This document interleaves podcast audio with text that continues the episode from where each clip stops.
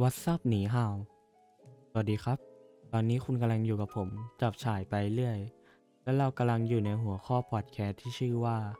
ความรู้สึกของนักขุดและเกมเมอร์ เมื่อการ์ดจอขาดตลาด ก็หลายๆ คนอาจจะยังไม่เข้าใจเนาะคำว่านักขุดคืออะไรและเกมเมอร์คืออะไร แล้วการ์ดจอขาดตลาดเนี่ยมีผลอย่างไร เดี๋ยวผมจะมาเล่าให้ฟัง นักขุดก็คือคนที่นำการ์ดจอไปขุดคริปโตเคอเรนซีแต่เดี๋ยว แล้วไอ้คริปโตเคอเรนซีเนี่ยมันคืออะไรคริปโตเคอเรนซีเนี่ยคือสกุลเงินเข้ารหัส หรือเงินดิจิตอลซึ่งเราไม่สามารถจับต้องมันได้เลย เพราะตัวเงินนั้นอยู่ในระบบ ใช้จ่ายได้แค่ ระบบออนไลน์เท่านั้น อย่างเช่น Dark Web และสกุลเงินชนิดนี้ ถูกคิดค้นขึ้นมาโดยคนที่ใช้นามแฝงว่าซาโตชิ ไม่ใช่ซาโตชิในโปเกมอนนะ และต่อมาได้มีการตั้งชื่อให้กับเงินดิจิตอลชนิดแรกว่าบิตคอยหลังจากนั้นก็ได้มีสกุลเงินดิจิตอลเกิดขึ้นมาอีกมากมาย แต่ตั้งแต่ได้มีการกำเนิดคริปโตเคอเรนซีขึ้นมาเนี่ย ก็ยังไม่มีใครเลยที่รู้ถึงตัวตนจริงๆ ของผู้ที่ให้กำเนิดสกุลเงินชนิดนี้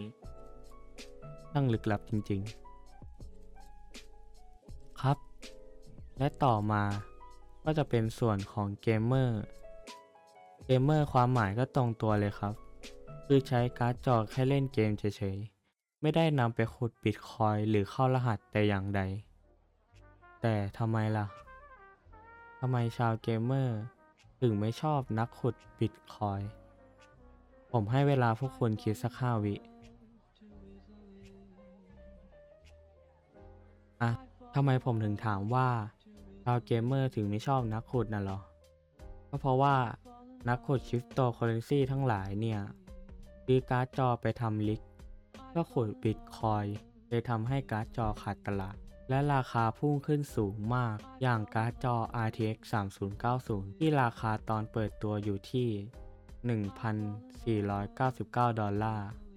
หรือถ้าตีเป็นเงินไทยก็จะอยู่ที่ 54,000 ราคานี้เนี่ย รวมภาษีแล้วนะครับ แต่พอกระแสบิตคอยมาแรงมากๆ ราคาการ์ดจอ RTX 3090 เนี่ย จากที่ราคา 54,000 ก็พุ่งไปที่ 780,000 บ้าไปแล้ว แหล่งข่าวนี้เนี่ย ได้รับการยืนยันจากเว็บ JIB และ Advice นะครับ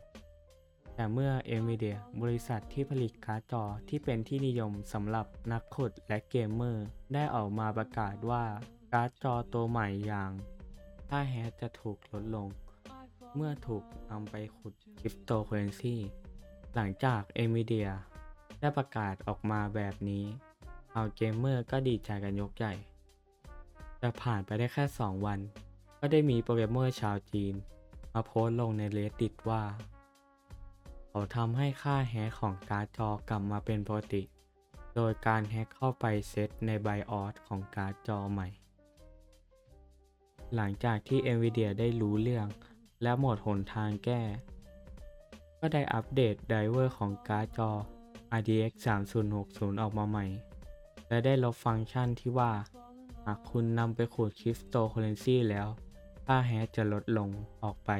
แต่สิ่งที่เหมือนกับเป็นการตอกฝาโลงของชาวเกมเมอร์นั้นคือ ค่า hash มันกลับเพิ่มขึ้นมาอีก 1.5 เท่า หลังจากที่ทำการอัปเดต driver นั่นก็เลยเป็นการทำให้การ์ดจอตัวใหม่อย่าง RTX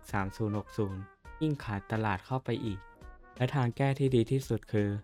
ทางโรงงานนั้นต้องเพิ่มสายการผลิต เพื่อให้ตอบสนองต่อความต้องการของนักขุดและเกมเมอร์ เพื่อให้ไม่ให้มีการกระทบกระทั่งต่อกันและกัน และสุดท้ายนี้ผมจับฉายไปเรื่อย ก็ต้องขอตัวลาไปก่อน แล้วเจอกันใหม่ในพอดแคสต์หัวข้อต่อไปนะครับ